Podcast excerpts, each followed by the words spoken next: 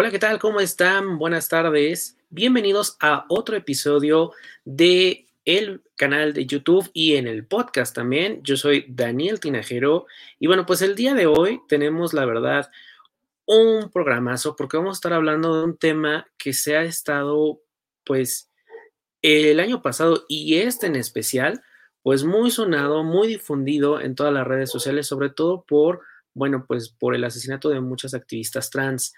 Pero esto nos lleva a algo mucho más profundo, al trabajo sexual. Y cómo, bueno, pues hay muchísimo prejuicio alrededor de esto, cómo hay que también ponerlo sobre la mesa para hablar de este tema. Y bueno, para eso, el día de hoy me, van a, me acompañan dos personas bien interesantes que ya tienen bastante experiencia en el campo de los medios de la comunicación y ahora nos presentan un nuevo proyecto. Ella es Sofía Ilica, estudiantes de comunicación social de la Gran Universidad eh, de la Comunicación. Bienvenidas, ¿cómo están? Hola Daniel, muy bien. Gracias de estar aquí. Muchísimas, muchas gracias a ustedes por haber aceptado la invitación y bueno, pues primero me resuena el nombre de No Somos Muñecas, eh, lo empiezo a ver en Instagram y entonces descubro que hay todo un movimiento. Cuéntenme un poquito acerca de No Somos Muñecas. Bueno, pues No Somos Muñecas nace eh, del interés que existe por el trabajo, bueno, no el interés, sino como la preocupación que existe dentro del trabajo sexual. Yo eh, eh, tengo este conecte, este enlace con Kenia Cuevas hace ya casi un año. La conozco en un evento TED. Ella dio una TED, TEDx hace como, hace un año. Yo trabajaba para ellos en ese tiempo. Y ahí la conozco y escucho su plática y dije, wow, o sea, está muy fuerte este, este, esta problemática. O sea, nos, de verdad no, no entendemos lo que hay dentro de, de todo esto, ¿no? Entonces yo decido llevarlo dentro de la universidad con, mis demás compañeros. Eh, ellos al escuchar mi propuesta dijeron, va, jalo. y, empezamos a trabajar en ello. La verdad es que sí nos hemos dado cuenta pues de muchísimas eh, cosas. Yo con Kenia he platicado también muchas cosas en, pues en mi podcast, que yo tengo también un podcast eh, de sexualidad. Y pues cuando la conocí, ¿no? Y, y ella sí nos cuenta todo. Perdón. Perdón, Lika, rápidamente para la gente que no sabe quién es Kenia, ¿les puedes platicar un poquito sobre Kenia? Claro, Kenia Cuevas es una activista, eh, ella es trans, eh, y pero ella estuvo en el trabajo sexual mucho tiempo. Ella tiene su propia casa hogar, que es la casa de las muñecas tiresias, eh, donde alberga a mujeres que han dejado el trabajo sexual, sobre todo trans, y que no han tenido oportunidades. Y como lo dice el nombre, la falta de oportunidades en el trabajo sexual. Muchas de estas mujeres no tienen educación, ni siquiera tal vez de la primaria, eh, empezaron en el trabajo sexual a las, no sé, 10 años tal vez. Entonces no, no tienen acceso a, poder tener un trabajo, eh, pues ahora sí que un trabajo normal, entre comillas, que les ofrezca seguridad social, de, médicos, un salario cada mes o cosas así. Ellas tienen que estar trabajando así porque son el sustento de una familia a veces, ¿saben? Entonces Kenia nace, bueno, no nace, sino se da a conocer al mundo cuando matan a su gran amiga Paola, la matan en, trabajando, un hombre se acercó, la subió a su coche, ella pensaba que iba a dar servicio y no, él saca un arma y la mata. Eh, hasta la fecha se puede decir que la persona que lo mató está impune y Kenia empieza a hacer su activismo. Es la verdad eh, una persona, es una persona increíble, a mí se me hace una mujer súper respetable, súper admirable por todo lo que ha pasado en su vida, por todo lo que ha hecho ese es un pequeño contexto de Kenia, no les podemos dar más porque pues también en las pláticas que vamos a tener, Kenia va a estar presente y ella les va a contar como mil cosas de su vida y del trabajo sexual y de todo lo que pasa adentro, ¿no? Muy bien, Lika. Pues bueno, la verdad es que esto, pues, nos impacta en como sociedad, pero la verdad también como que decimos, ay, sí, wow, y después damos la vuelta y olvidamos que existe el tema, hacemos invisible por completo el tema. ¿Qué es lo que esta serie de ponencias está proponiendo y cómo podemos también acercarnos a ellas? Claro que sí, es que también eso es un punto muy importante para la universidad, que como justo estudiamos comunicación es un tema muy pertinente, que como bien dice, se pierde muchas veces por ahí. Es como de, ah, qué padre el activismo, ah, qué padre que alguien está haciendo algo, pero tampoco captamos qué tanta, eh, qué tanto impacto podemos tener nosotros como ciudadanos, como espectadores, como consumidores al respecto. Entonces, por eso dividimos esta Work Week en tres ponencias que sobre todo queremos como primero contextualizar, informar y sobre todo hacer que te intereses por el tema, que se genere eh, un interés más grande del, bueno, qué se está haciendo, cómo puedo ayudar yo, qué actitudes negativas estoy teniendo para que terminan afectando este tipo de cosas, ¿no? Justamente nuestra primer ponencia, que es el 28 de octubre, ya casi va a ser, este, se trata de la ruta del trabajo sexual en Latinoamérica. Esto es algo muy importante porque nos interesa estar checando un contexto general de dónde estamos parados, qué papel tiene México en este trabajo sexual, porque realmente vienen muchísimos temas atrás, trata de blancas, violencia, eh, política, son muchísimas cuestiones que no se saben, que a lo mejor decimos, quizás nosotros como México estamos exentos y realmente no vemos el gran papel que tenemos. Esta ponencia precisamente la va a dar eh, Ana Lorena Montenegro Bertón, que tiene el puesto de psicóloga en la ONG Educación Sexual DDH de Panamá. Es muy importante que justo pues trajimos a, gente internacional para que realmente nos den un contexto eh, muchísimo más completo de Latinoamérica y cómo repercute en México. Entonces, esa es una parte muy importante, va a estar muy interesante porque, bueno, si no conocemos los datos duros de este tema, pues a lo mejor nos vamos a perder un poco más en las ponencias, ¿no? También tenemos otra que es el día 29 de octubre con Itcher Cisneros Soltero, que es directora ejecutiva del día después. Eh, precisamente esta es una organización eh, que trata más de derechos humanos, que han estado siguiendo este, desapariciones forzadas, feminicidios, etcétera, y que para ellos también este tema es muy pertinente. Ella nos va a hablar precisamente de el papel que tiene el periodismo en el trabajo sexual, más con respecto al amarillismo. Y también qué tanto problema o qué tanto provocamos nosotros como consumidores de estar viendo este tipo de notas súper amarillistas, súper sexistas, súper machistas, que al final, si nosotros no las consumiéramos, pues no existirían, ¿no?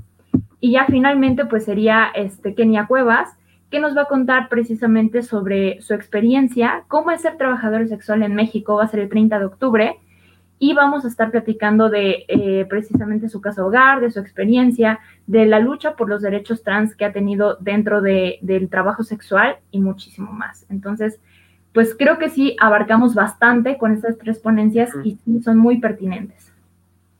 Son sumamente interesantes las tres y creo que tocan diferentes eh, puntos de vista, diferentes ángulos del mismo tema.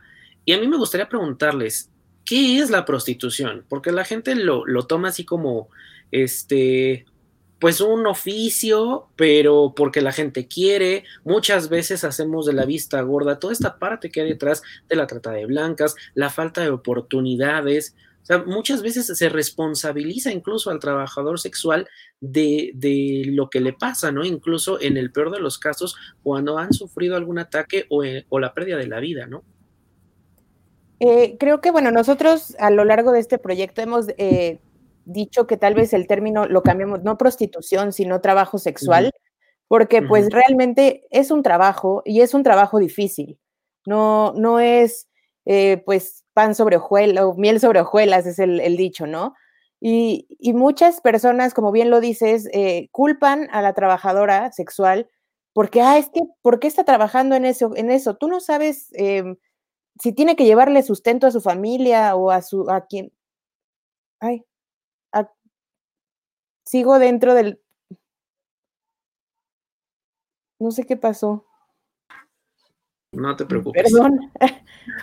Me quedé como me quedé sola y yo como hola no no te preocupes.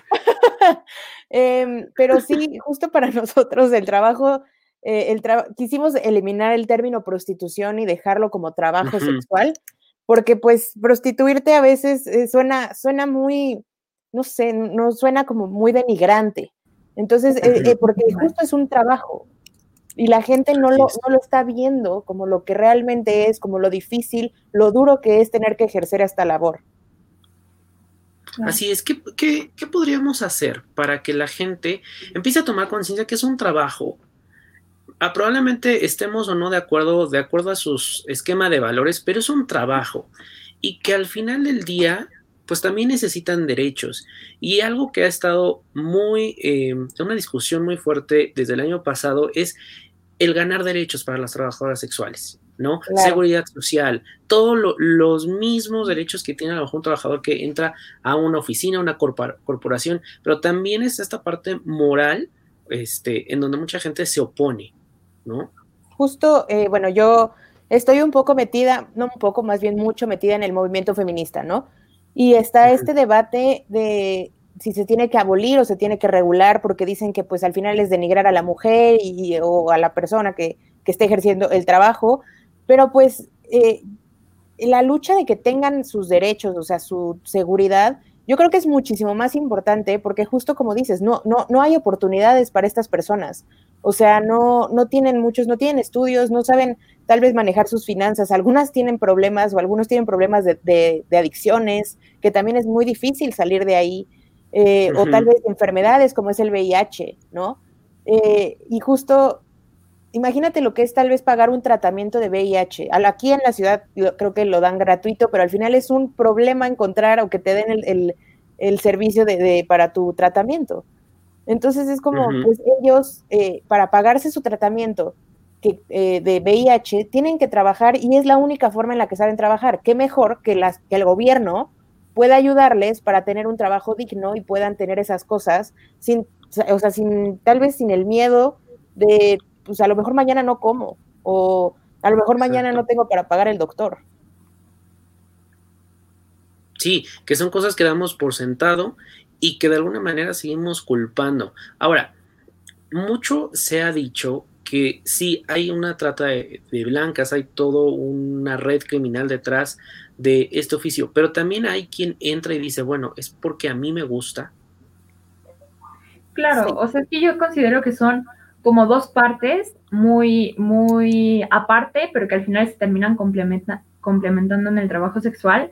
Pero nosotros, o sea, sentimos que el problema en general es que más gente cree que entraron por gusto porque así lo quisieron y la verdad es que gran parte de, de, esta, de esta problemática, si lo quieren ver así, no es porque haya sido necesariamente de que lo quisieran o que si decidieron meterse ahí también es por falta de, educación, por falta de dinero, por falta de apoyo con familia, por problemas de violencia intrafamiliar desde muchísimo tiempo antes y que terminaron encontrando en el trabajo sexual un sustento, una forma de salir de esa vida que dicen, bueno, a lo mejor si me quedo viviendo con mi padrastro que me golpea y que me viola y todas esas cuestiones, a lo mejor irme a yo por mi cuenta y por lo menos decidir y por lo menos sacar algo de provecho, pues prefiero hacerlo. Entonces, lo, justo lo que queremos desmenuzar con este proyecto es captar que eh, al final hay muchísimos entes adentro de todo esto, políticos, de seguridad, que son al final fallas que tienen en nuestro gobierno. Y eso es precisamente de lo que va a tratar esta ponencia de Ana Lorena, por ejemplo, que nos va a poner cómo estamos aquí en, en Latinoamérica con respecto a esto. Porque muchas veces sentimos que, bueno, aquí no pasa. Como que hasta sentimos esta parte de que incluso hay gente que no se siente que México sea tanta parte de Latinoamérica, ¿no? Ay, eso es bronca de, colombianos, de venezolanos, de gente más allá, y no se dan cuenta realmente el papel que tenemos nosotros. ¿Quiénes son los que consumen eh, este tipo de servicios? ¿Por qué existe? ¿Por qué no se regula? ¿Por qué, ¿Por qué hay tantas desapariciones? Que al final también por ahí va de la mano. O sea, realmente muchísimos desaparecidos terminan en trabajo sexual, terminan en quién sabe dónde, terminan yéndose a otros países, llevándoselos a otros lados y la verdad es que son cuestiones que sí, también hay gente que dice, yo decidí hacerlo por necesidad, por gusto, eh, porque a lo mejor mi pareja este, lo hacía y yo lo terminé haciendo, no lo sabemos. Y ese es el punto. Creo que cuando entramos en este tipo de temas que podrían ser polémicos, no lo sé, como lo puede ser el aborto, el matrimonio LGBT, etcétera, no se trata del hecho de si tú lo harías. Ese no es el punto. El punto es darnos cuenta que al al final somos personas y todos tenemos que tener los mismos derechos. ¿Estés de acuerdo o no? Que estés a favor de que se les dé seguridad social, este, servicios médicos, etcétera, no significa que tú vayas a ir a, hacerte trabajadora sexual. Ese es el punto. Y eso es lo que mucha gente no sabe comparar, porque es como, como yo tengo mi derecho completo, no me importa que alguien más lo tenga. Y eso es algo muy fuerte que se debe de cambiar. Completamente de acuerdo. Y es que con el trabajo sexual, con el aborto, con la eutanasia, lo LGBT, o sea, ¿por qué meter a consulta si nos van o no dar los derechos. Creo que los derechos deben de ser para todos y el trabajo sexual debe ser considerado un, trabajo al final del día, te guste o no, ahí está. Si no te gusta, pues no lo contrates. Tan sencillo como eso es lo que yo pienso. ¿Cómo ustedes eh, piensan hacer esta conciencia en la gente, en el decir, este es un trabajo y vamos a empezarlo ya no a normalizar, sino a incluirlo también dentro de la sociedad, ¿no? Pues creo que, o sea, la visibilización que queremos dar em, es, muy, a mí, por ejemplo, yo, eh, me voy a poner de ejemplo, ¿no? Yo no, yo no entendía bien qué hay dentro del trabajo sexual, o sea, qué pasa, o sí tienes como este contexto, ¿no? Este pequeño, pues sabes que existe, está el mundo de las drogas, eh, la violencia y todo esto. Pero una vez que yo escuché las pláticas que tuve con Kenia, dije, hay mucha, o sea, hay mucha desigualdad, hay mucho miedo en estas personas, hay, hay demasiadas cosas y creo que escuchar a alguien que estuvo ahí dentro, que, lo, que aparte de todo, eh, ahorita es activista, que logró salir, que ayuda a otras, a otras personas eh, para poderse reincorporar a la, a, la, a la, vida pues, social, por así decirlo, em, te, te, se saca de esta burbuja que tal vez en la que, a mí me gusta mucho hablar de la burbuja de privilegios en la que todos vivimos, ¿no? Em, y justo Kenia, eh, en caso de esta plática, Kenia te, te, saca de como si te echara un balde de agua fría y a ver, las cosas son así, así, así, o sea, no son fáciles.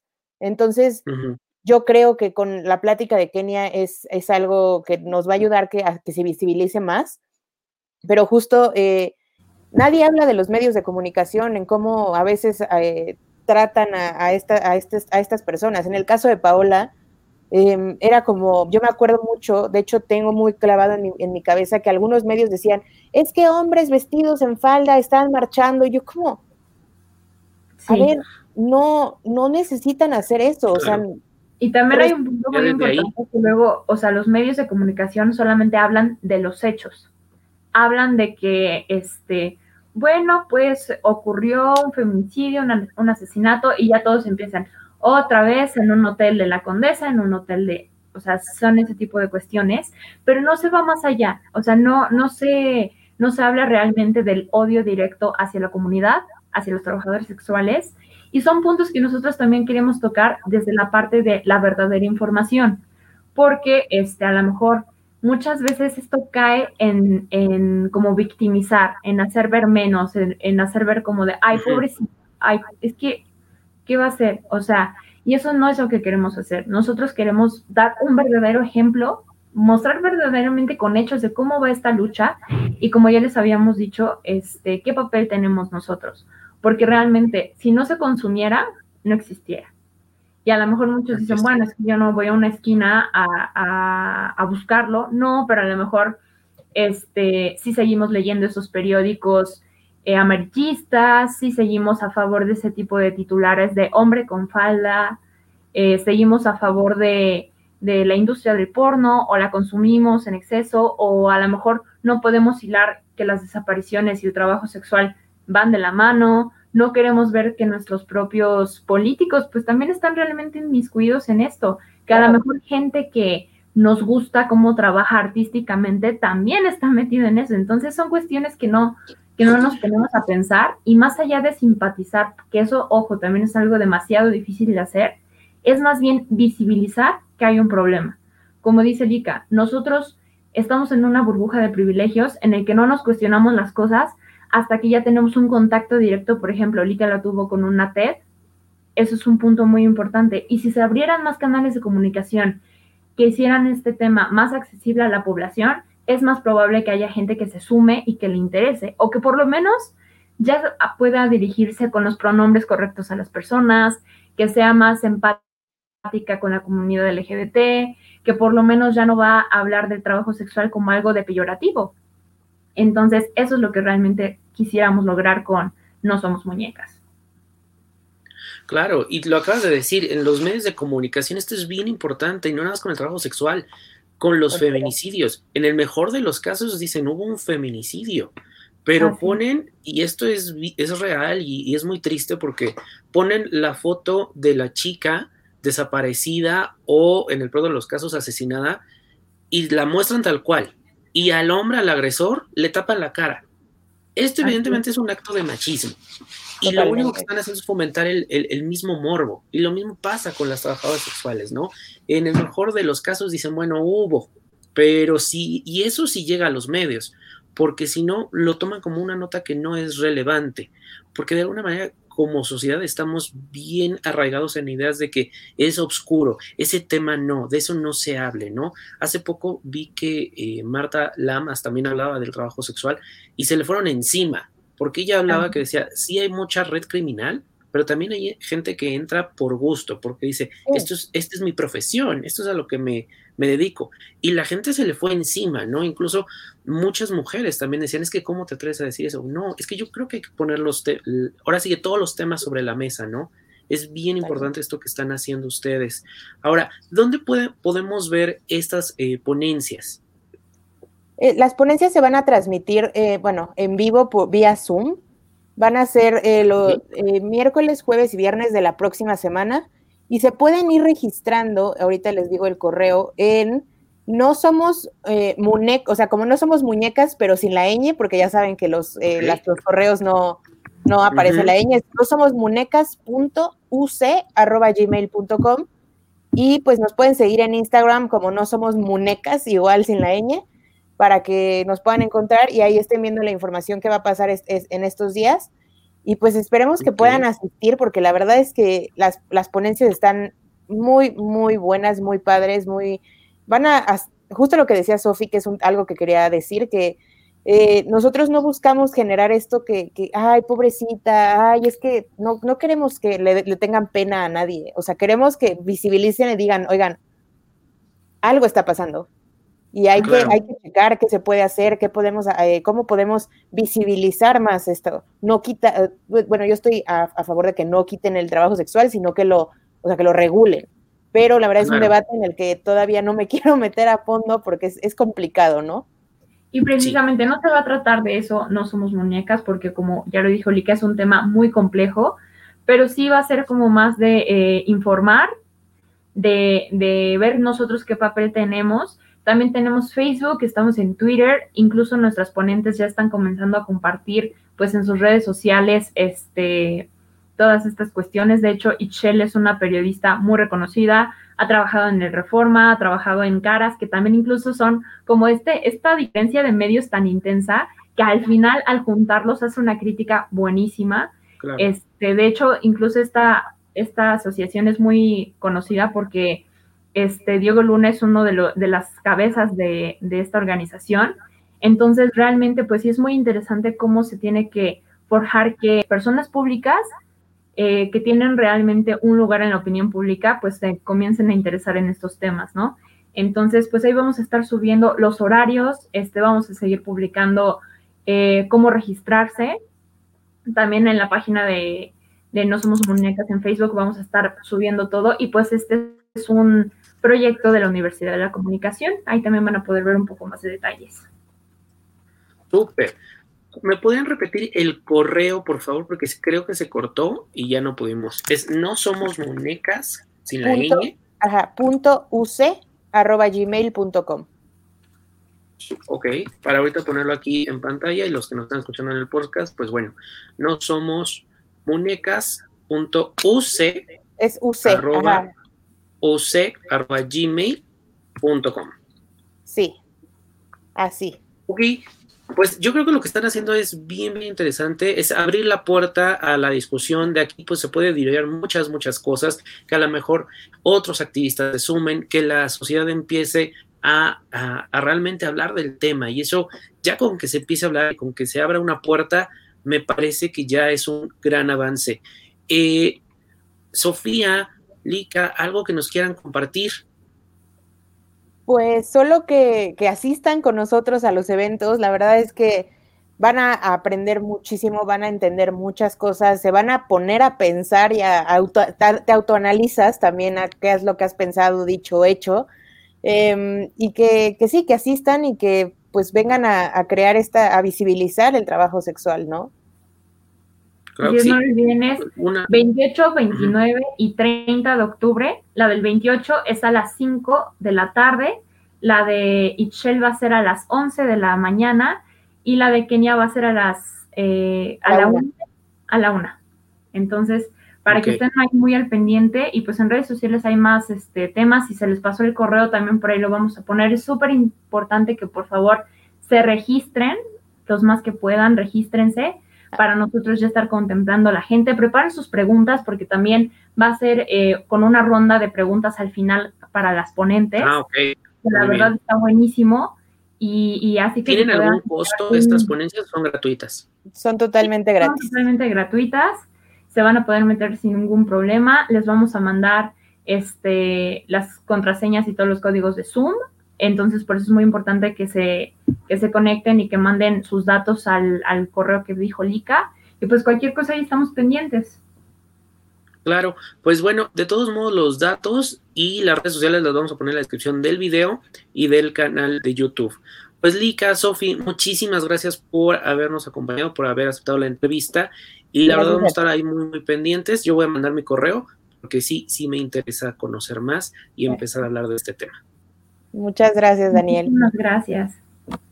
Muchas gracias y recuerden que nos vemos el próximo lunes con otra entrevista a las 7 de la noche Estamos en YouTube. Ya saben que me pueden buscar como Daniel Tinajero, Instagram, Twitter, Facebook y en todos lados. Además, en, el, Spotify y Apple Podcast.